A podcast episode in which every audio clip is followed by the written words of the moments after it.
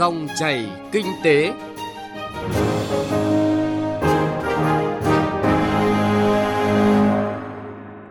Các biên tập viên Thành Trung và Thu Trang xin kính chào quý vị và các bạn. Dòng chảy kinh tế hôm nay, thứ tư ngày 31 tháng 8 có những nội dung sau đây. Vì sao hoạt động vận tải bằng xe buýt kém hiệu quả?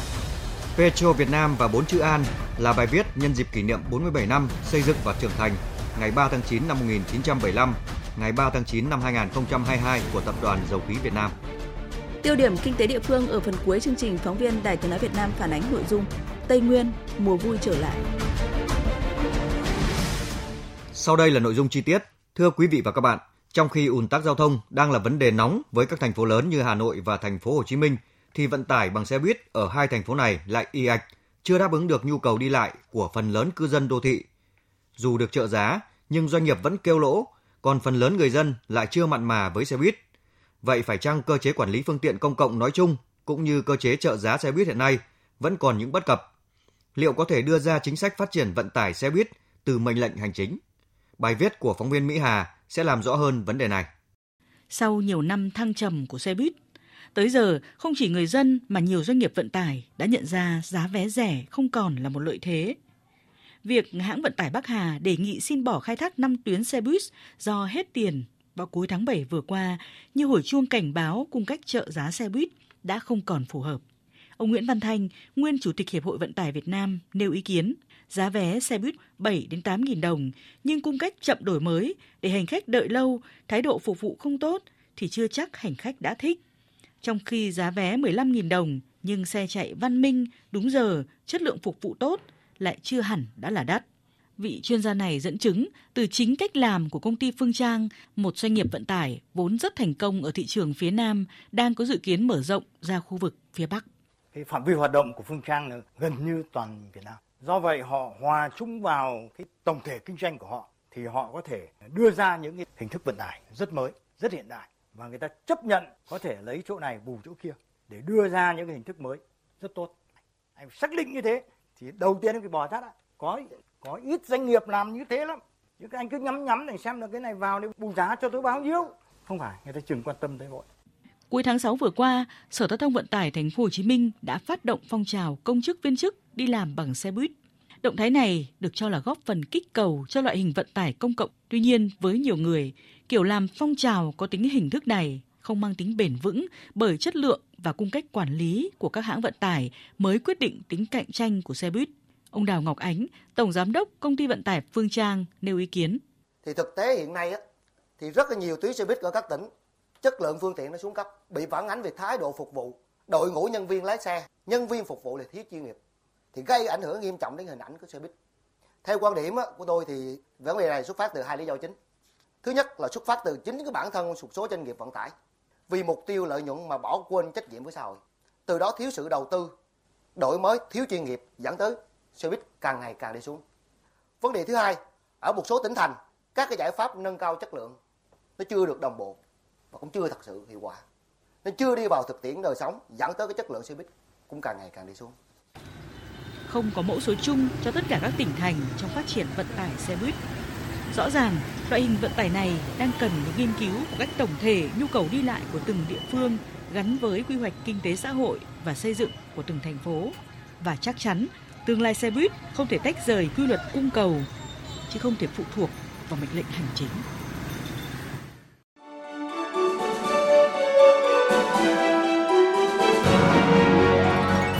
Dòng chảy kinh tế, dòng chảy cuộc sống.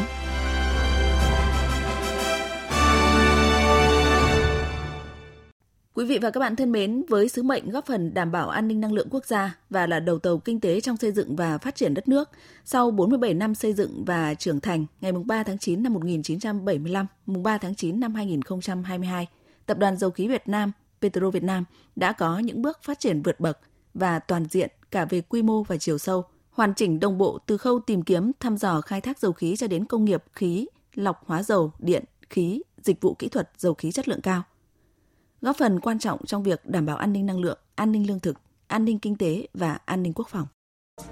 An ninh năng lượng Dầu khí luôn là nguồn năng lượng chính đảm bảo cho sự ổn định của các hoạt động sản xuất, kinh doanh, thương mại và dân sinh.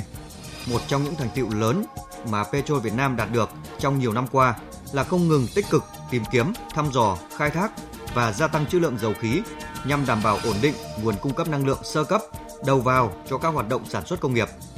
Tại lễ khánh thành dự án nhà máy nhiệt điện sông Hậu 1 vào giữa tháng 7 năm 2022 vừa qua, Thủ tướng Chính phủ Phạm Minh Chính khẳng định Petro Việt Nam có đóng góp quan trọng trong việc đảm bảo an ninh năng lượng quốc gia thông qua các dự án nhiệt điện trọng điểm mà nhà máy nhiệt điện sông Hậu 1 là một minh chứng mới nhất, đảm bảo một trong năm cân đối lớn của nền kinh tế, góp phần đưa Việt Nam trở thành nước đứng đầu ASEAN trong cung cấp nguồn điện phục vụ đủ điện cho sản xuất và tiêu dùng. Số liệu mới nhất tiếp tục cho thấy, trong 7 tháng năm nay, mặc dù bối cảnh kinh tế thế giới cũng như trong nước có nhiều biến động, nhiều ngành, lĩnh vực sản xuất trong nước suy giảm nghiêm trọng thì ngành dầu khí vẫn duy trì tăng trưởng. Khai thác dầu thô trong tập đoàn đạt 0,9 triệu tấn, vượt 19% kế hoạch tháng 7. Tính chung 7 tháng đạt 6,38 triệu tấn, vượt 22% kế hoạch 7 tháng và bằng 73% kế hoạch năm 2022. Cùng với đó, sản xuất xăng dầu 7 tháng vượt 8% kế hoạch, sản xuất đạm vượt 9%. Sản xuất cung ứng khí, điện, các sản phẩm năng lượng của tập đoàn đều ở mức cao, đáp ứng tối đa nhu cầu trong nước, đảm bảo an ninh năng lượng quốc gia. An ninh lương thực Nếu như nói thăm dò khai thác là nền tảng, thì ngành chế biến dầu khí là đỉnh của chuỗi giá trị dầu khí. Chế biến dầu khí cung cấp các sản phẩm thiết yếu, giá trị cao cho nền kinh tế đất nước như là xăng dầu, hóa chất, nhựa, sơ sợi. Đặc biệt, công nghệ chế biến dầu khí đã góp phần sản xuất ra hàng triệu tấn phân đạm ure chất lượng cao, đảm bảo hỗ trợ người nông dân có được những vụ mùa bội thu. Với sứ mệnh tiên phong, Petro Việt Nam chính là cổ đông sáng lập và sở hữu hai nhà máy sản xuất phân đạm lớn nhất nước ta hiện nay, gồm nhà máy đạm Phú Mỹ, Tổng công ty cổ phần phân bón và hóa chất dầu khí PVSCO và nhà máy đạm Cà Mau, công ty cổ phần phân bón dầu khí Cà Mau PVCFC. Trong những năm qua, cả hai nhà máy đều vận hành ổn định với tổng công suất vào khoảng 1,6 triệu tấn phân đạm ure mỗi năm, đảm bảo cung cấp hơn 70% nhu cầu phân đạm ure của cả nước. Không dừng lại ở đó, PVFCO và PVCFC luôn nỗ lực tìm tòi, nghiên cứu, đầu tư để tạo ra những sản phẩm phân bón mới chất lượng cao như NPK, hữu cơ vi sinh, đạm màu, mang đến nhiều loại phân bón dành cho đa dạng cây lương thực, cây ăn trái, cây công nghiệp, góp phần cùng bà con nông dân tạo những vụ mùa bội thu trên các vườn cây, cánh đồng, trang trại. An ninh kinh tế Trong những năm qua, Petro Việt Nam luôn tích cực phát huy và thực hiện hiệu quả vai trò là đầu tàu kinh tế của đất nước, là công cụ điều tiết kinh tế vĩ mô của chính phủ. Tập đoàn luôn chủ động tổ chức thực hiện kịp thời các chủ trương của Đảng, chính phủ, đối phó với những biến động phức tạp của nền kinh tế đất nước. Các sản phẩm chiến lược của tập đoàn như dầu thô, xăng dầu, đạm, điện, khí, LPG đã và đang góp phần tích cực chủ động bình ổn thị trường, đảm bảo an ninh năng lượng, an ninh lương thực, an ninh kinh tế đất nước, vững vàng vượt qua thử thách và đóng góp quan trọng cho nền kinh tế ngay trong những giai đoạn khó khăn nhất. Để từng bước Petro Việt Nam phục hồi tăng trưởng một cách ngoạn mục, nỗ lực đóng góp cao nhất cho nền kinh tế đất nước. 2020, một năm có thể coi là khó khăn nhất trong lịch sử Petro Việt Nam, vừa phải tập trung ứng phó với đại dịch Covid-19, vừa phải ứng phó với suy giảm giá dầu thô chưa từng có trong lịch sử giao dịch dầu khí. Có thời điểm xuống dưới 37 đô la Mỹ một thùng. Vượt qua khó khăn, Petro Việt Nam đóng góp vào ngân sách nhà nước 83.000 tỷ đồng, đạt 101% kế hoạch năm 2020, góp phần quan trọng vào tăng trưởng GDP cả nước và cân đối ngân sách nhà nước. Năm 2021, đại dịch Covid-19 diễn biến càng phức tạp, lan rộng trên toàn thế giới. Nước ta cũng gánh chịu những hậu quả vô cùng nặng nề. Cuộc khủng hoảng giá dầu cộng với Covid-19 khiến nhiều công ty, tập đoàn dầu khí lớn trên thế giới rơi vào tình trạng khốn đốn, thua lỗ nặng nề, thậm chí phá sản. Trong bối cảnh đó, Petro Việt Nam vẫn tiếp tục vững vàng vượt qua sóng gió, hoàn thành toàn diện các mặt hoạt động sản xuất kinh doanh, nộp ngân sách nhà nước 112,5 nghìn tỷ đồng, vượt 80% kế hoạch năm, tăng 36% so với năm 2020. Kết quả sản xuất kinh doanh của Petro Việt Nam đã dẫn đầu 19 tập đoàn, tổng công ty thuộc Ủy ban Quản lý vốn nhà nước tại doanh nghiệp. Trong 7 tháng của năm 2022, bối cảnh thị trường năng lượng có nhiều biến động do cuộc xung đột Nga-Ukraine, các mỏ dầu khí hiện hữu sau thời gian dài khai thác đều có xu hướng suy giảm với số lượng lớn. Song Petro Việt Nam đã nỗ lực duy trì, gia tăng sản lượng khai thác để góp phần đảm bảo an ninh năng lượng quốc gia và đóng góp lớn cho nền kinh tế đất nước. Nộp ngân sách nhà nước toàn tập đoàn 7 tháng ước đạt 79,6 nghìn tỷ đồng, vượt 74% so với kế hoạch 7 tháng, vượt 23% kế hoạch năm 2022 và tăng 47% so với cùng kỳ năm 2021. Về an ninh quốc phòng, không chỉ đóng góp về kinh tế mà sự xuất hiện hoạt động của những đội ngũ cán bộ, kỹ sư, công nhân và mỗi một giàn khoan của ngành dầu khí trên biển chính là sự khẳng định chủ quyền của đất nước, thể hiện việc thực hiện chiến lược kinh tế biển của Việt Nam.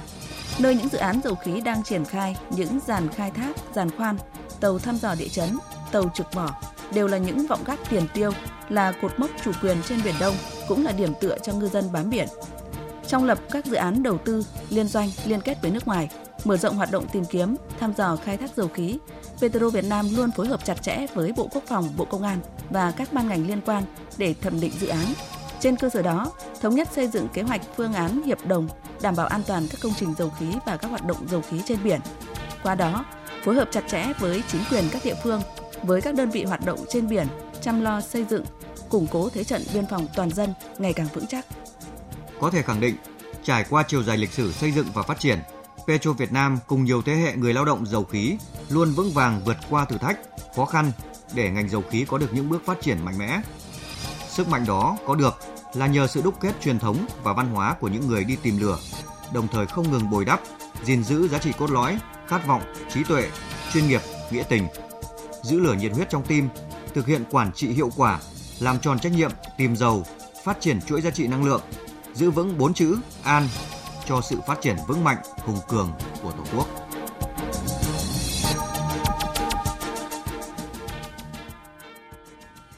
Thưa quý vị và các bạn, sau giai đoạn đặc biệt khó khăn do đại dịch COVID-19, kinh tế xã hội Tây Nguyên có dấu hiệu phục hồi mạnh mẽ. Đặc biệt, hoạt động giao thương được khôi phục đã giúp cho những vụ sản xuất lớn của nhà nông Tây Nguyên tìm thấy thị trường, nối lại những mùa vui. Bài Tây Nguyên, mùa vui trở lại của phóng viên Đài Tiếng Nói Việt Nam đề cập sự phục hồi đáng mừng này. Dọc quốc lộ 27 qua huyện Chư Quynh, tỉnh Đắk Lắk có rất nhiều cửa hàng bày bán sầu riêng. Cùng với sầu riêng Hà lép, những trái sầu riêng thường cũng được mua bán với giá cao. Ông Y Nhoái Cnun, buôn trưởng buôn Dung A, xã E Tua, huyện Chư Quynh cho biết, nhờ dịch COVID-19 đã được kiềm chế, giao thương trở lại bình thường nên giá bán sầu riêng đã gấp đôi năm ngoái. Như gia đình ông, chỉ với hơn 40 cây sầu riêng giống thường, vụ này cũng thu bán được hơn 120 triệu đồng. Ông Y Nhoái cho rằng, cứ đà này, kinh tế của bà con trong buôn sẽ có sự phát triển đáng kể.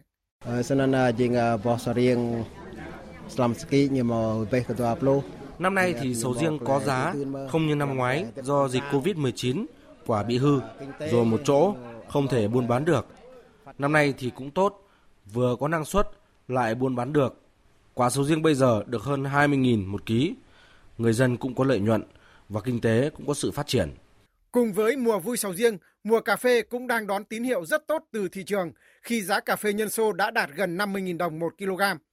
Ông Phạm Đình Trung ở thôn Đức Trung, xã Đức Minh, huyện Đắc Minh, tỉnh Đắk Nông cho biết, không chỉ giá bán cao, cà phê vụ này còn rất có triển vọng về năng suất, hứa hẹn một mùa bội thu, bội giá.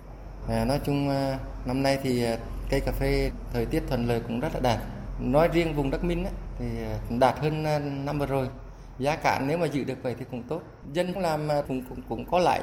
Thực tế cho thấy, so với giá vật tư nông nghiệp tăng cao, thì nông nghiệp Tây Nguyên càng lo sản phẩm bị ách tắc trong tiêu thụ. Chính vì vậy, tháo gỡ được các ách tắc, đả thông được các thị trường xuất khẩu luôn là ưu tiên hàng đầu của các tỉnh. Ông Lê Văn Thành, Tri Cục trưởng Tri Cục Trồng trọt và Bảo vệ Thực vật tỉnh Đắk Lắk cho biết, hiện đã có 20 loại nông sản và trái cây ở tỉnh đủ điều kiện pháp lý để có thể xuất khẩu chính ngạch sang thị trường Trung Quốc, Australia, New Zealand và Hoa Kỳ. Đắk Lắk còn thực hiện đề án lớn để các nông sản thế mạnh của tỉnh vừa có thể kết nối tiêu thụ trong nước, vừa xuất khẩu chính ngạch tới các thị trường khó tính. Chúng tôi đang xây dựng một cái đề án và để minh bạch được tất cả các sản phẩm. Đây là một cái đề án rất lớn để phục vụ cái truy xuất nguồn gốc.